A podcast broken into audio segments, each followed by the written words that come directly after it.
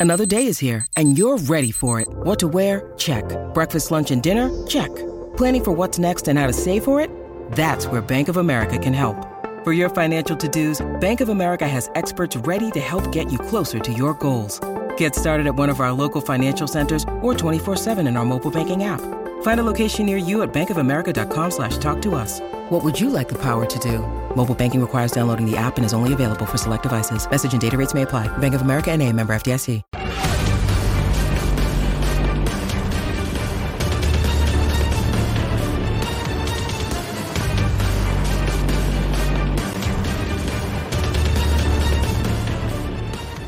And what's up? Welcome in a Thursday morning episode of GC Live post signing day episode as well. I'm Wes Mitchell here with Chris Clark, going to be breaking down this South Carolina recruiting class and uh, maybe some stuff you've already heard, but hopefully we'll have some stuff you haven't heard as well. Um, I don't know if we'll hit on every single guy, but certainly want to give y'all both a broad overview and some details on these individuals that South Carolina has added to their class. Uh, officially, um, signing most of their guys yesterday. Still a couple of targets out there. Um, one commitment that they're they're waiting to get through some what is essentially some logistics and a paperwork situation there, you would say, with uh, Xavier Hardy. But uh, for the most part, everything going as planned for South Carolina on Wednesday, as we talked about all yesterday, Chris. Um, they got their fireworks out of the way on Tuesday for uh, big I guess, gets there as far as guys going public.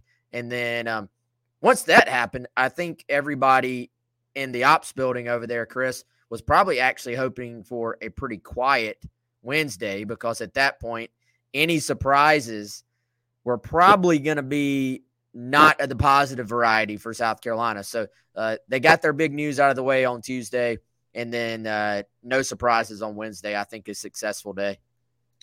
Yeah, man. I mean, it's good to have, in some cases, some drama on signing day, some excitement, but we have seen the negative side of that as well. You can have the drama of losing a bunch of prospects. Notre Dame, man, they got kind of Oregon and some other schools poached Notre Dame um, throughout the recruiting cycle and certainly in this cycle as well. And so, as it ended up, you know, South Carolina had a pretty smooth signing day overall.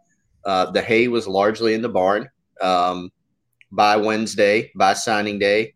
I think, Wes, the thing that there's maybe one storm, I guess, that they kind of had to weather, and that was just in the early morning hours, making sure that Vicari Swain, you know, was going to be good to go after visiting Colorado, picking up an offer from them. Uh, but for the most part, like you said, the the four commitments that went public on Tuesday night from you know McKeska, Trey Knox, Babalade, those those really helped out in terms of just kind of knowing what you were dealing with going into signing day, and it was it was a pretty smooth process, but still one that was nonetheless exciting for the folks in the football office and for Gamecock fans. Definitely. Before we go any farther, farther, I want to tell you about our presenting sponsor. It is our buddy Clint Hammond. You may see uh, some new colors, a new logo there. Uh, Clint and the entire Mortgage Network team um, is now with Movement Mortgage. Uh, what does that mean for you? Really, nothing. If you have done business with Clint in the past, or hope uh, you know, hopefully you'll do some business with them in the future. Uh, still the same great team, different logo, um, but uh, we're still updating our graphics for you guys uh, that you'll see throughout every single show. But as you can see on your screen right now. Um, the NMLS number is still 71597. The phone number is still 803 422 6797. And you can still go to clinthammond.com. Email address is now different. It's clint.hammond at movement.com. But again, if you're in the market for a new home, maybe you want to go into the new year with a uh, exciting big purchase for you and your family, Clint uh, will help you sort of navigate what can be a little bit of a crazy housing market and talk you through the interest rates and, and all those things. I've done lots of business with Clint. He's not only a, a, great mortgage guy, but a great friend and a great supporter of both GC Live and Gamecock Central. So, Chris, um, I don't know, man. We've talked quite a bit about him already, but let's let's start with Pup Howard just because I think you kind of have to. Very fitting that he was the first guy to send in his letter of intent. Very fitting that he's really the first guy to arrive on campus because he, uh, you know, has taken advantage of this rule that if you are already uh, complete, I guess, and pretty much, I, I don't know the details, but if you're pretty much done with everything at your school, you can actually go ahead and practice with your future team. And uh, you know, Beamer, we knew that was happening, but Beamer confirmed that he has been practicing with South Carolina. He also confirmed that um, he is the prospect that Beamer referenced, I guess, a week ago when he said that a, a recruit texted him and said, "We need guys that will die for the university." Little, little, little strong there, pup, but certainly, I, I think Chris, um, a, a future fan favorite, maybe already a fan favorite, and a future leader of this football program. Yeah, team captain type, right? And I think the odds of us seeing Grayson Howard on the field as a true freshman next season pretty high, uh, just because he's a really talented kid. But it's also a position of need. Um, South Carolina losing two senior linebackers. There'll be kind of some openness there, Wes, in terms of who your starters going to be. You know, what's your health situation look like? What's your depth situation look like? Howard's a guy that I think will have a chance to make an impact on special teams uh, and at the linebacker position with some level of snaps. We'll see how that goes next season. But yeah, man, his demeanor, he's been uh, really helping this recruiting class. Dante Reno from 2024, Grayson Howard from 2023. They've kind of led the charge on recruiting guys. Uh, he was a highly touted prospect after he committed to South Carolina. He continued having other programs, Florida and Auburn, namely, coming after him, but but never really wavered in his commitment to South Carolina. And um, you know, when, when Beamer said that during his college show, I literally was like, "That has got to be Pup Howard." And so, not not surprising that it was him.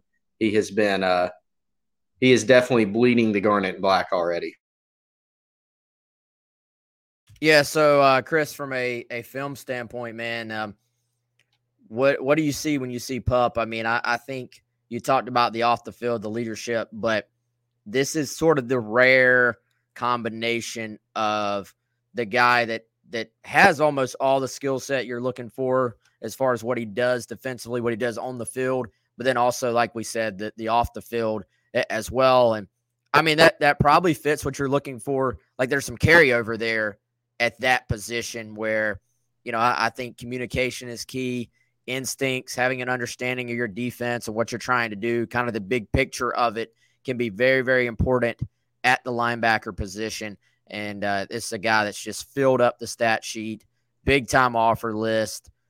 Everybody, I, I want to say there's still a recruiting service that has him as a three star, which is uh, mind block, mind boggling to me. But for the most part, a consensus uh, an average four star as far as the uh, on three consensus, and uh, most of the sites do have him as a four star.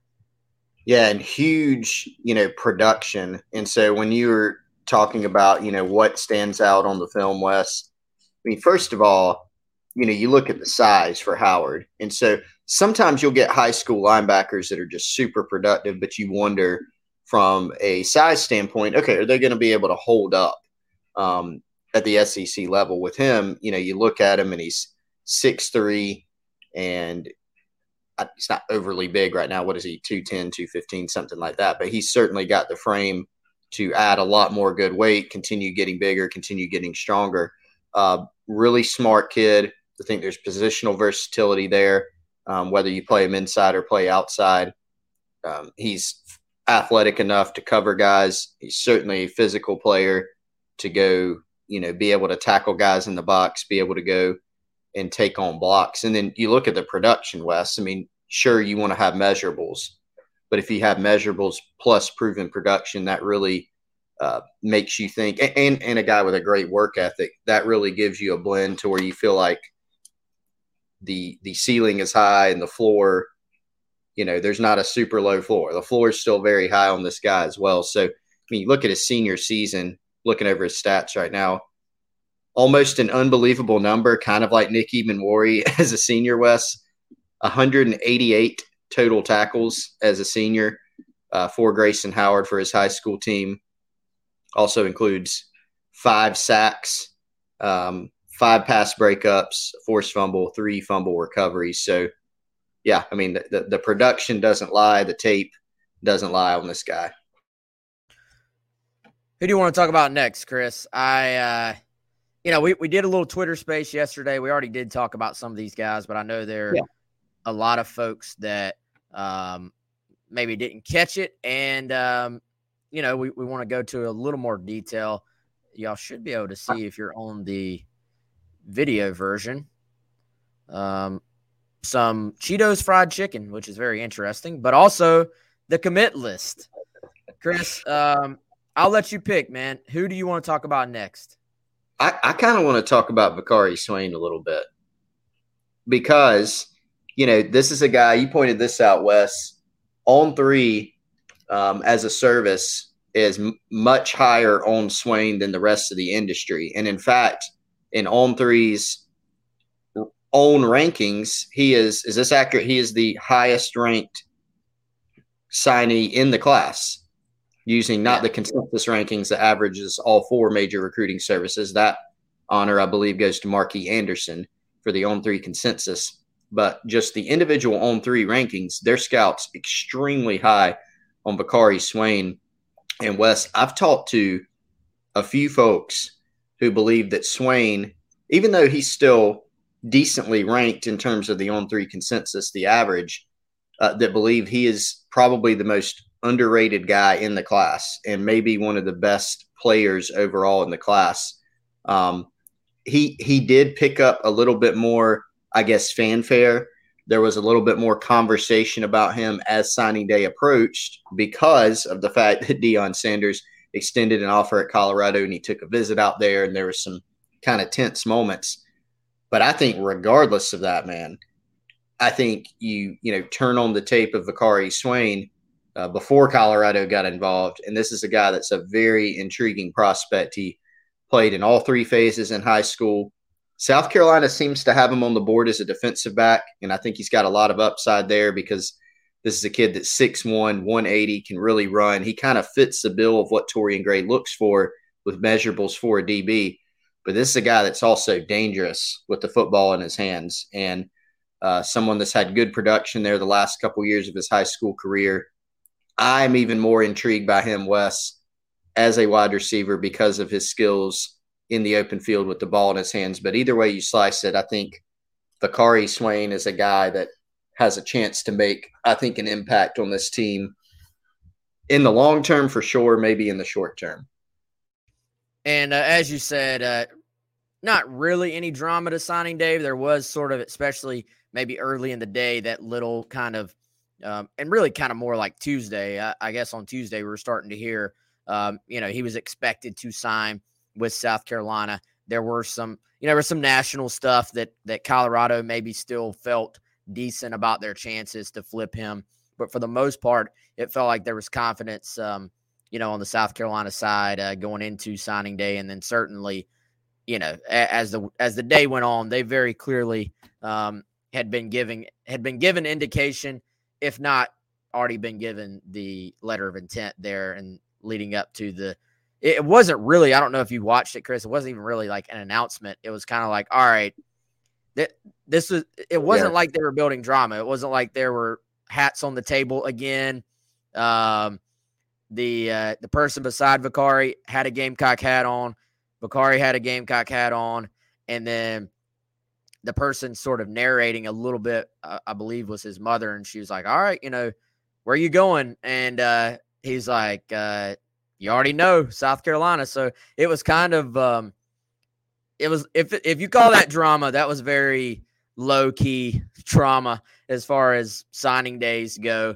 And I, will tell you what, not that you can ever completely just kind of judge somebody based on stuff like this, but just watching the stream it, it was a very just informal, you know, a couple of different people uh, in his life, from family members to folks he was involved with in the church, uh, all sort of spoke. And Vicari was a very just yes, uh, you know, yes, ma'am, yes, sir, thank you, thank you, just very low key, just kind of um, polite um, person off the field.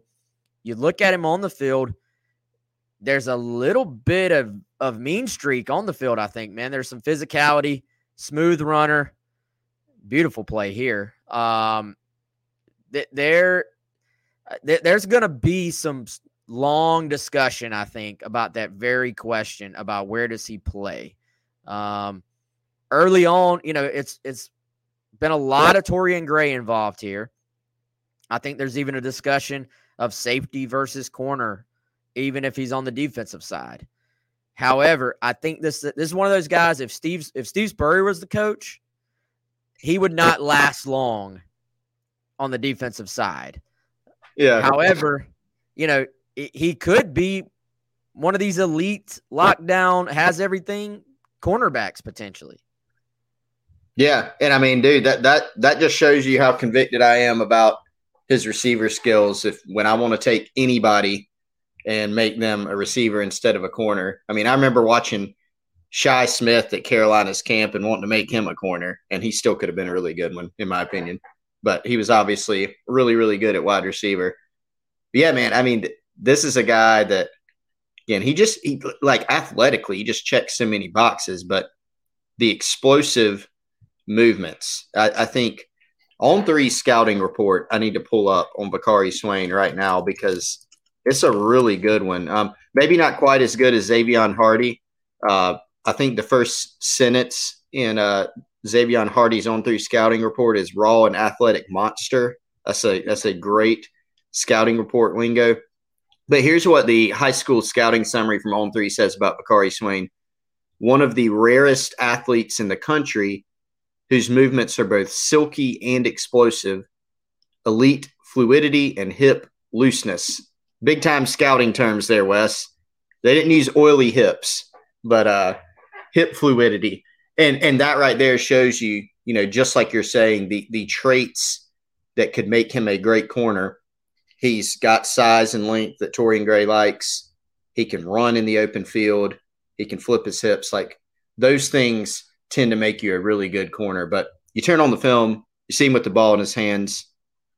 I look at it and I think this is a guy that if he played receiver, he might be the best receiver in this particular recruiting class instantly, in my opinion. Yeah, and I, I think, um, and you, you mean for South Carolina? Yeah, not in the country. Yeah, yeah, okay. Just gotta clarify. Higher rank, yeah, yeah, yeah in this class for South Carolina. Yeah, that's a good clarification point.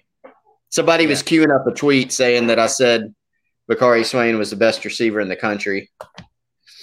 Well, hey, if he ends up being a star, then uh, it's the type thing you could always just pull up and yeah, just make it up, make make it look like you you were on this from the very beginning. But but yeah, a, as you said, man, um, and as I pointed out on Twitter, number 104 player in the country, according to On Three. And so South Carolina has two guys that, if you look at On Three's rankings, not the consensus, the On Three analysts ranking, that are rated as a 93, which is a four star guy. Within the four star window, you have the different ratings, and they have two guys that are 93s Markee Anderson and Vicari Swain. Um, Vicari just barely um, let's see, where did it go? Uh, so yeah, Vicari 104 in the country according to On Three, Markee 119 in the country according to On Three. So Vicari um, edging out Markee Anderson there at Dorman, who um, Dor or excuse me, Markee is more of your consensus guy. Like most of the industry has him in a similar place, and you sort of look at Vicari. Now, 24 7 has kind of caught up on the thinking on Vicari. They have him as a pretty high four star as well, number 167 in the country. It's the other two that are still sort of out on him and have him as a three star. So um, we'll certainly see. We'll find out on the field, but I, I think Carolina incredibly happy to hold on to him. And he is just sort of, you've seen the stock sort of steadily go up for Vicari as the process has developed. Um, let's talk about DJ Braswell, man. I like that one. Four star kid,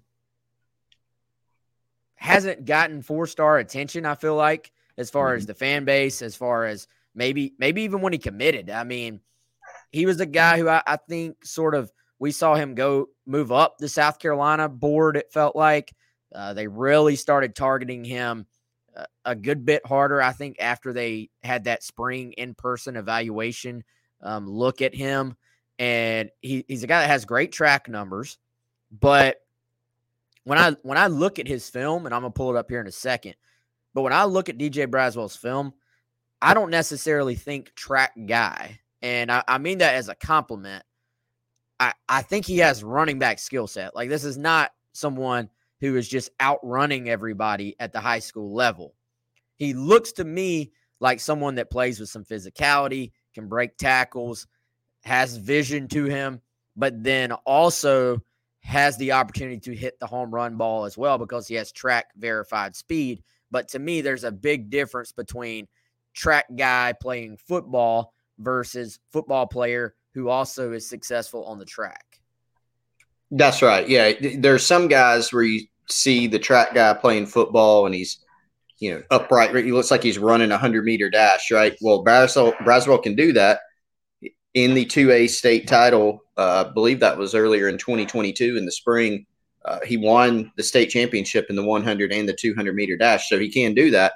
But he also is a running back with speed. The the reasons you mentioned there, vision, you know, ability to break some tackles, run with some power, has good size and body composition, but he he does have the speed to break into the open field. So yeah, I think this is kind of an underrated get. You know, a four star guy, pretty solidly, right, uh, in the consensus, but maybe hasn't gotten as much love as he should, which is a little bit surprising given when you look now at South Carolina's roster, losing Marshawn Lloyd, Christian Beal Smith, this is his final year. Dante Miller, who they brought in, another, you know, final year guy on the South Carolina roster. So there's very much, I mean, I mentioned at linebacker the kind of openness, for lack of a better term, that they have on the roster. Same deal here. And there'll be some guys on the current roster that have an opportunity.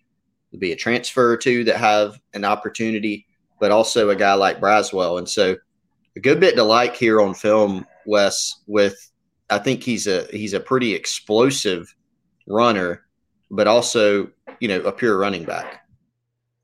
Yeah, did you see that play that just? And I know yeah. if you're listening on the podcast, um, you can't see what we're talking about, but um, certain things that you only get away with at high school football that you won't get in college, but just the the display here of this wasn't just i am going to reverse field because I'm faster than everybody play. This is I'm going to stiff arm like two guys, point out uh, a block for the guys in front of me, then use my speed to get to the corner and, and make a big play. And this this is junior film. I have not seen his senior tape. I tried to find some. He has some game by game tape on Hudl, but has not uploaded the the full. And, and he maybe won't. I see a lot of seniors who just already committed and they sign and they, they don't really feel any need. But I would actually love to see Chris what his senior film looks yeah. like um, to see what a jump is. And I just I didn't want to go game by game on here because it would be very disjointed trying to do it that way for the show. Um, let's see, man. Who have we not talked about a ton? Um, all right, what if you I, got? I may throw in one. I feel like he's deserving of a shout out. I don't feel like we've talked about Desmond Umeozulu quite enough, in my opinion another highly ranked guy. Here, here's something, Wes, a little nugget that Gamecock fans will like.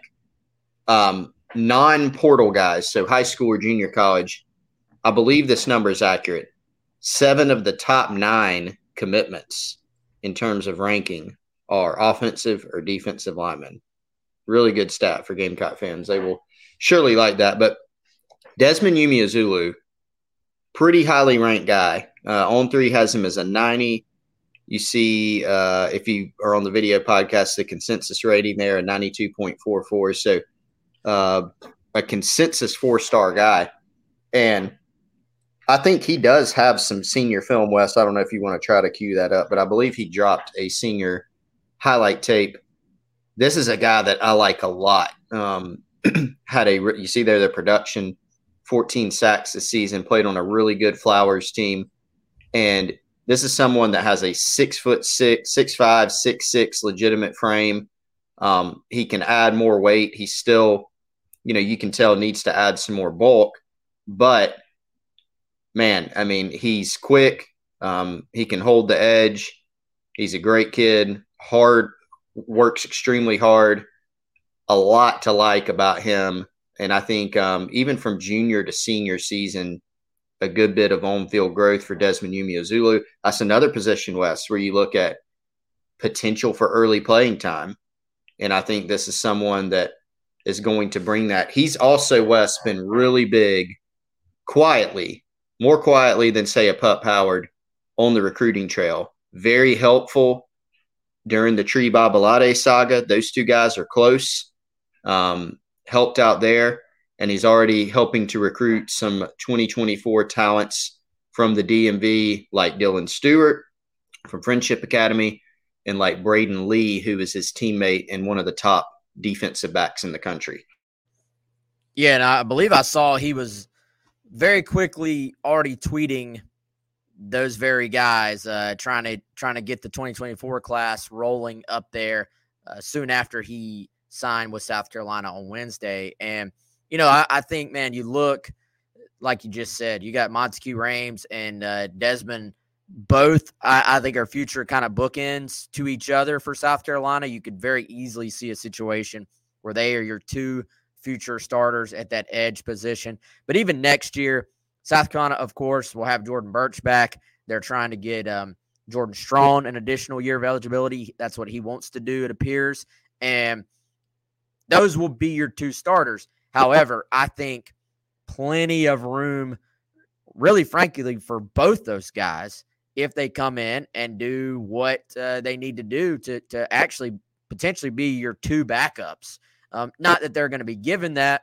You obviously, you know, you'll have uh, what Terrell Dawkins back healthy. Uh, you know, you would hope you have uh, Brian Thomas Jr. in the mix. Tonka Hemingway can play inside and outside, but um, every opportunity in the world for both of these guys to come back or to come in, I should say, and help South Carolina right away. And this really quietly was a huge position of need. Chris, when you look at, I mean, Jordan Burch next season, he's a senior. Jordan Strong is a hundredth year senior. So, you know, I, I think it's not really even about 2023 necessarily. There was a huge need for them to start to kind of get a feel for what this depth chart is going to look like moving forward. They kind of struck out at the edge spot in the previous class as far as high school guys go. Really couldn't have found two better, in my opinion, as far as being able to keep your in state guy at home and then going up to that DMV area that has quickly become very important for South Carolina. Yeah, massively important to to get a couple of top flight guys there who can maybe help you early and then be really good players long term. And and you're right, they, they might get thrown in there, kind of thrown in the fire next year. And you mentioned the upperclassmen that USC has, but also you know losing Gilbert Edmond to the portal, a guy who was a really good player for USC this year, and going from a guy that was probably going to be a part time player to okay, now you're a starter, and he responded. Uh, USC thought that he developed a lot in the offseason. It turns out he did. Unfortunately, they lost him to the portal, but that just kind of uh, amplified their need in this class for immediate help, Wes. And I think they'll need to continue stacking those classes. There are a couple more good options from the DMV that they're recruiting and other places at the edge position. Sterling Lucas has done a really good job there. But but this is one of those instances, Wes, where you mentioned striking out in 2022 you know, I mean, Jay Barham, not to throw salt in that wound. That was a tough deal. Uh, they lost the kid to Tennessee uh, out of Charlotte that they thought they'd have a good shot with during the later signing period. He ended up signing early. So there were some situations there that kind of hurt their depth, their ability to get some guys in the pipeline that maybe wouldn't have played a lot this season, but could have been in the program developing. So I, I expect that Rhames, Yumi Azulu, just like you said, man, I totally agree with you. Every opportunity to to come in and, and be able to have a chance to contribute as freshmen. And it, it sort of also speaks a little bit, I think, man, to the roller coaster nature of just following college football in general and how how about what would you say a week probably two weeks ago uh, the the sky was falling again and the D, the uh, the pipeline to the DMV I heard was dead.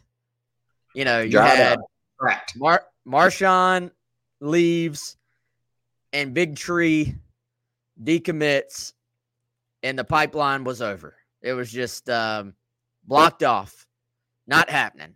And um, lo and behold, South Carolina holds on to all their other guys, gets Big Tree back into the mix, and and I, I don't know if you can downplay that at all, man. I, I think getting a true offensive tackle with athleticism back into this class, somebody they were counting on you know, to come in and, and be able to play, I think, relatively early in his career when you just look at the traits. I mean, the pure size here, the ability to move his feet, um, the intelligence. I mean, has a lot of what you're looking for in an SEC offensive lineman. Really, this whole group does as far as their size, athleticism, ease of movement, uh, being light on their feet. But, you know, we can talk about, and we have, we've talked about it from a con- context of the O line but from a context of continuing that DMV path for Carolina, we know in state's always going to be important. And I think we're going to be talking all off season. They've really situated themselves well for 2024 in state, I think. Mm-hmm. But how about the potential of continuing what they've done the last couple of years in the DMV into signing day for February, into 2024? there were some interesting comments from Shane Beamer on Wednesday. Yeah. A couple of them directly at one Nick Harbor, and yep. then one in particular when he just happened to point out that a lot of these guys want to play in front of a lot of fans. That's right. Yep. Some of the uh, Maryland Stadium photos that have been circulating lately, I'm sure Beamer saw those and probably enjoyed those. And, you know, even when he was getting, it was apparent he was going to be asked about recruiting against Maryland, he kind of was laughing and uh, probably had some of that kind of queued up and ready, Wes. But look, this is the DMV recruiting thing. This is an area in which, like, we, we talk about the notion of South Carolina needing to find an edge or advantage in some areas because they don't have the trophy case, right? of uh, these other schools. They don't, they're not the University of Georgia where they have a massive group of in state talent, not just in Atlanta, but throughout the state of Georgia. And they're the University of Georgia with all this tradition, all these trophies, etc. That's just one example. And so you got to find an edge as you're building the first few years of your program. You got to go out and find, you know, sign some prospects that maybe you don't have business signing at first, but you got to find an edge in order to get those guys. And so the DMV represents kind of, to me, a unique opportunity for South Carolina. You know, if you if, if South Carolina goes out and offers a guy from the state of Georgia that's a really good player, you know, the hope has to be that they can sign that player. I mean, they need to be able to do that at times, but you know, you're not going to do that probably on a consistent basis, Wes, because now you're battling Georgia for that kid. You're also battling all the other schools in the SEC and beyond, and all the national powers that are going to come in and recruit a guy from Georgia. If you've got a top five, 10 player in Georgia, Georgia, Alabama, Auburn, Florida, Ohio State, Clemson, everybody's going to have offered him. And it can be tougher. When you go to the DMV, those same schools might have offered a guy, but South Carolina has now a geographic advantage versus those other schools. And Shane Beamer's pointed out that for a lot of those guys that want to play SEC football in great environments, full stadiums, South Carolina is the closest SEC school to uh, those high schools. And so that can create a little bit of an advantage for you. Then you factor in that Shane Beamer himself has a lot of ties in that region. Torrian Gray has ties in that region uh, Sterling Lucas coached with the Ravens, and he's done a great job with defensive linemen in that area.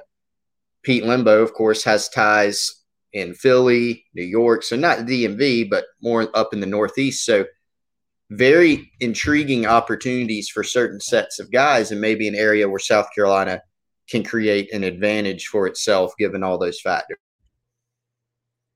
Yeah, and they will certainly try to continue that for 2024, 2025. And we are starting to see something Beamer alluded to and something we have talked about, reported, commented on, however you want to say it, for quite some time. They are finally at a point where they have been at South Carolina long enough to where you are able to go through the entire recruiting process with the prospect. You're not starting late. Uh, you know, when you first get there, a lot of times you may have some prior relationships, but in some cases, especially if you're at a new place where um, you know you're in a different part of the country, you are trying to build two and three year relationships in a couple of months or even a couple of weeks when when Beamer first got to South Carolina. So uh, I think now you're starting to see the advantage of having those inroads, but not just in the DMV, but throughout everywhere South Carolina recruits actually being able to have some fairly long standing relationships with these prospects, their coaches, their families, and uh, really all the above. So it's starting to pay off, and I, I think it'll continue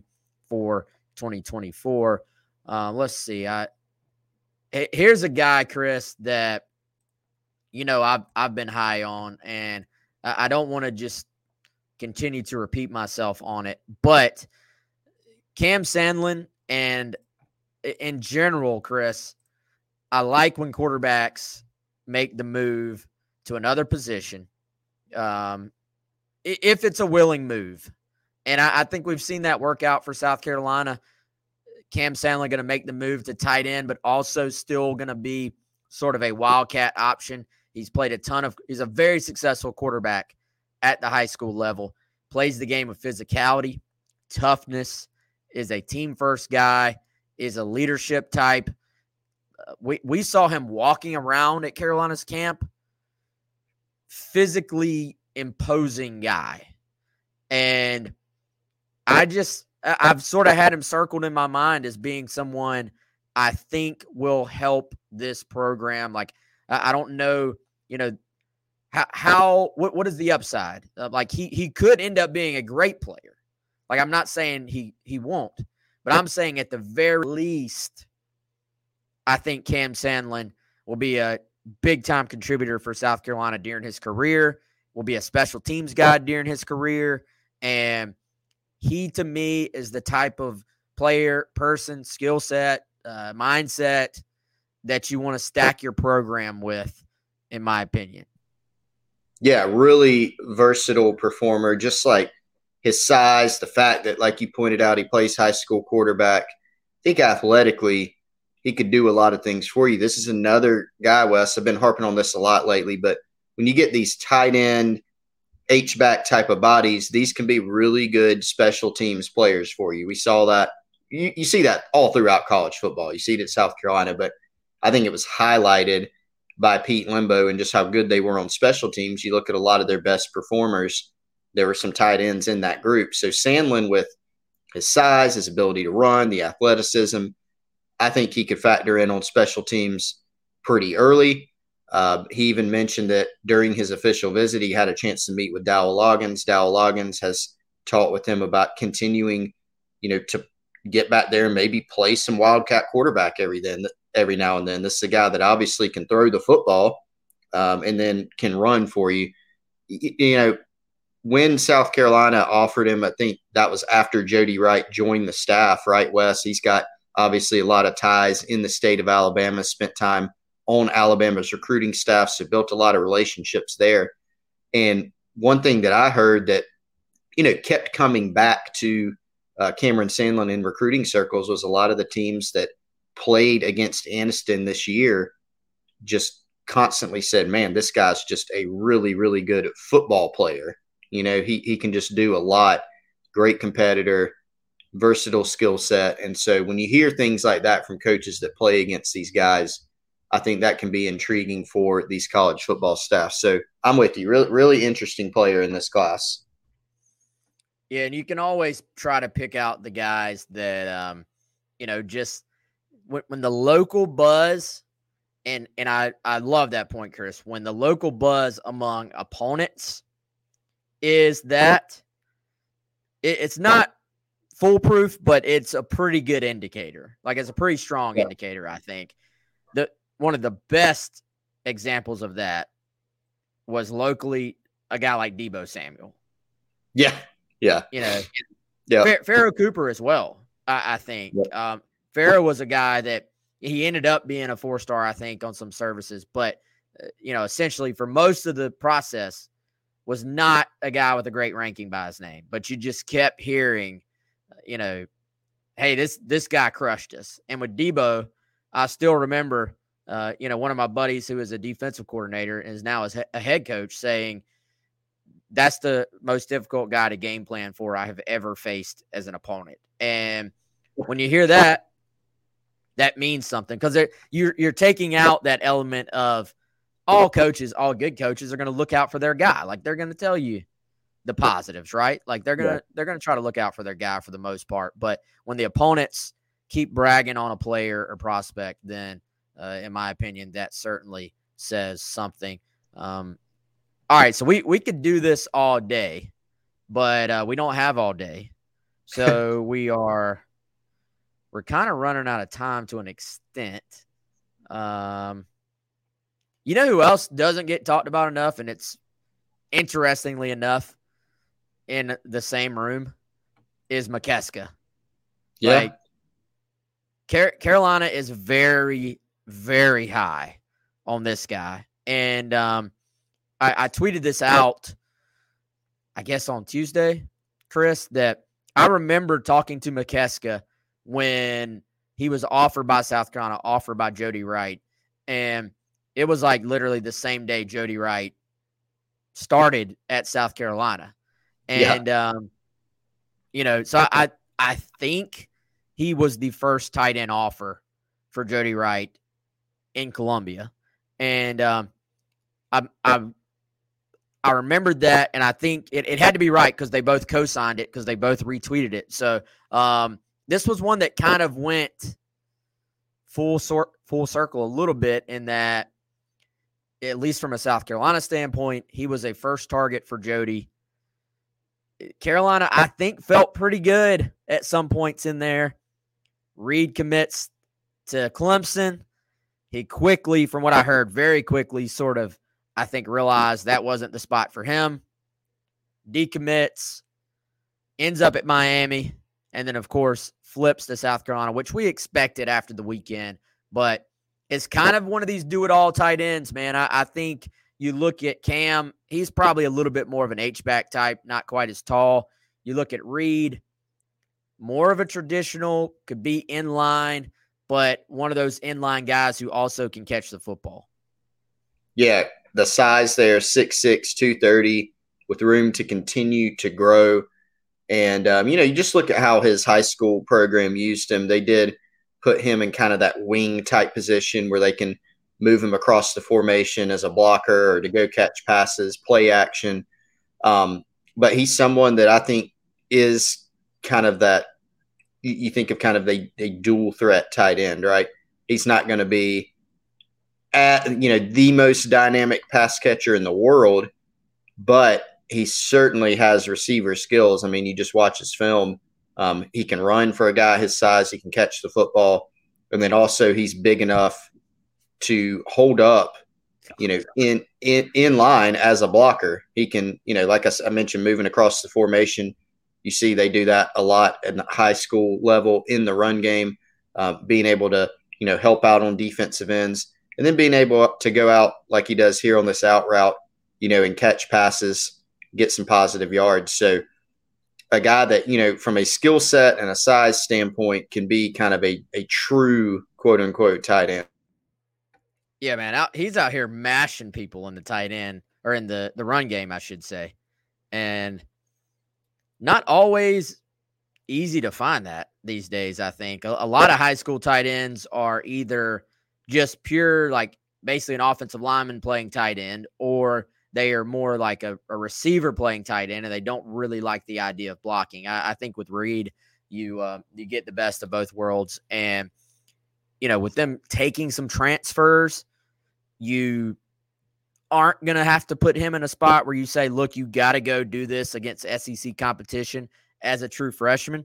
But I think you also look at the transfers they've taken, particularly, and not that they're sort of the same skill set, but you look at Trey Knox, one year of eligibility, uh, Josh Simon, who uh, has yet to um, commit to South Carolina, but we think the Gamecocks are in great shape there. He's got two years of eligibility left, and they've really been able to stagger the different um, eligibilities on this depth chart. So you look at it, you know, in general, you might be like, man, they've taken a bunch of tight ends. But for one, they had to fill a bunch of spots. For two, they've done a really good job of spacing out when these guys will be needed and when these guys will sort of leave the program. So I, I still think these freshmen are going to have an opportunity to play relatively early in their careers, even if it's not a situation where they're just forced to play in 2023.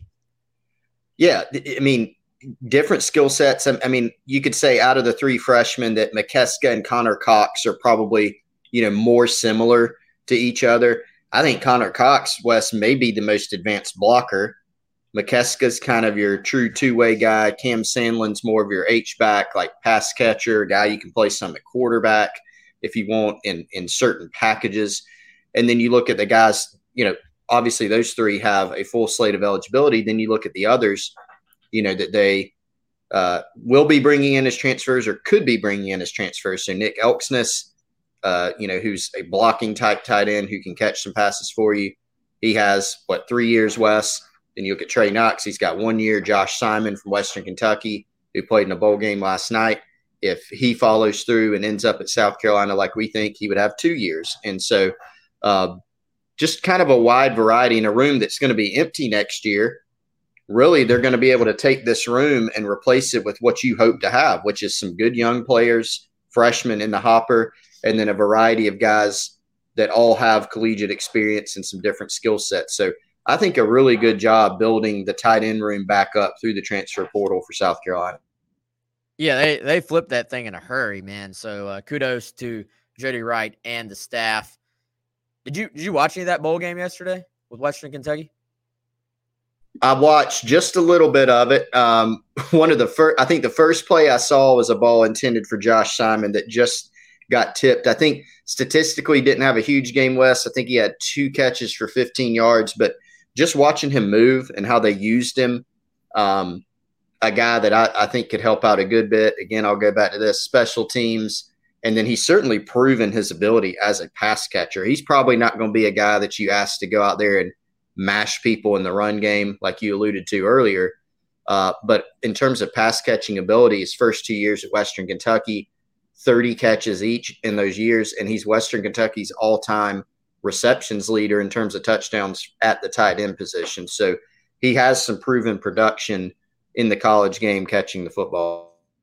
Yeah, he's carved out a nice career out there, man. And I, I love the idea from the portal of taking productive guys at a quote unquote lower level that have proven themselves and that have just had an opportunity to mature both physically, you know, and mentally and, and bringing them in. And, you know, I think this is a guy that if he does pick South Carolina, the opportunity to come back home is something that, you know, I don't think is lost on him. So, uh, you know, these guys really I think appreciate those opportunities, and I think you can win a lot of games by sort of filling out your roster with uh, with, with players that fit that mold.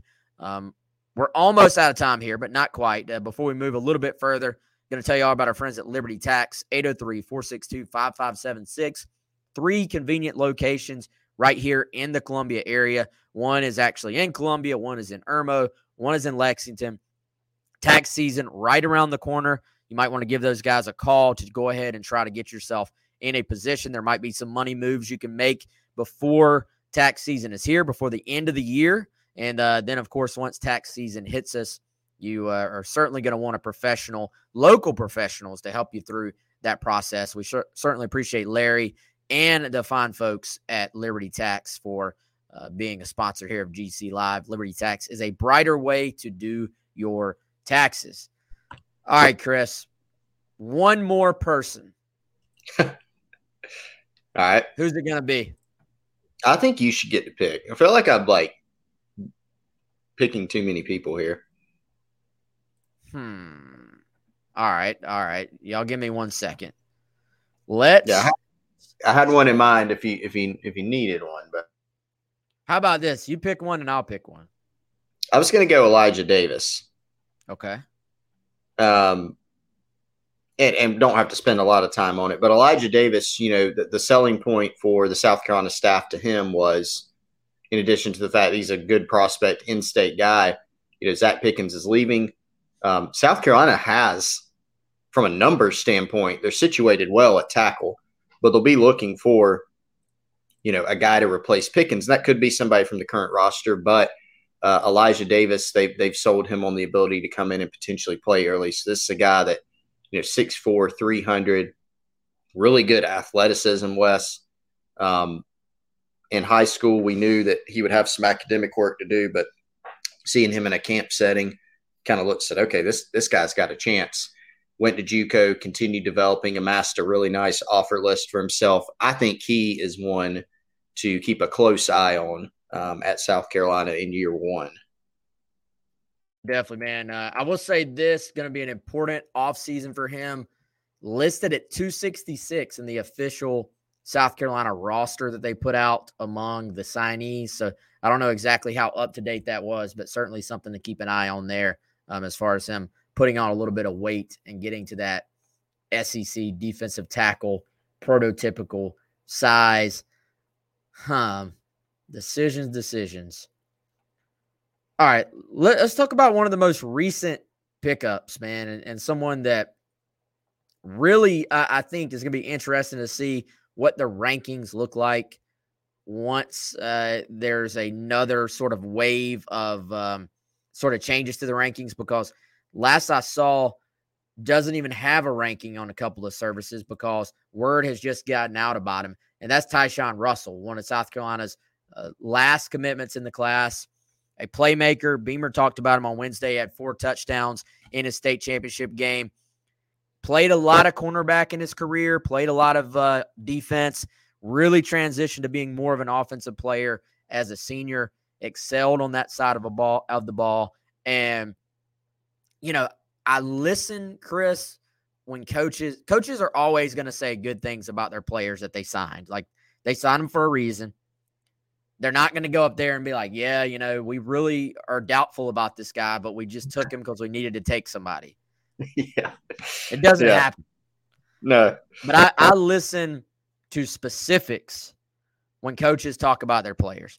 Do they give you the just broad, generalized, uh, cliched comments, or do they give you more specific things? And with Beamer, when he's talking about Tyshawn Russell, he talked about how they were basically floored that this kid didn't blow up more after yeah. they offered him and how they were preparing themselves for the fact that all right you know when the word gets out we're gonna have a battle on our hands and uh, you know he was like not not that we're not willing to go to battle for a guy but they were just preparing themselves mentally for that and it sort of felt like South Carolina thinks they pulled one um, on everybody else by landing this kid.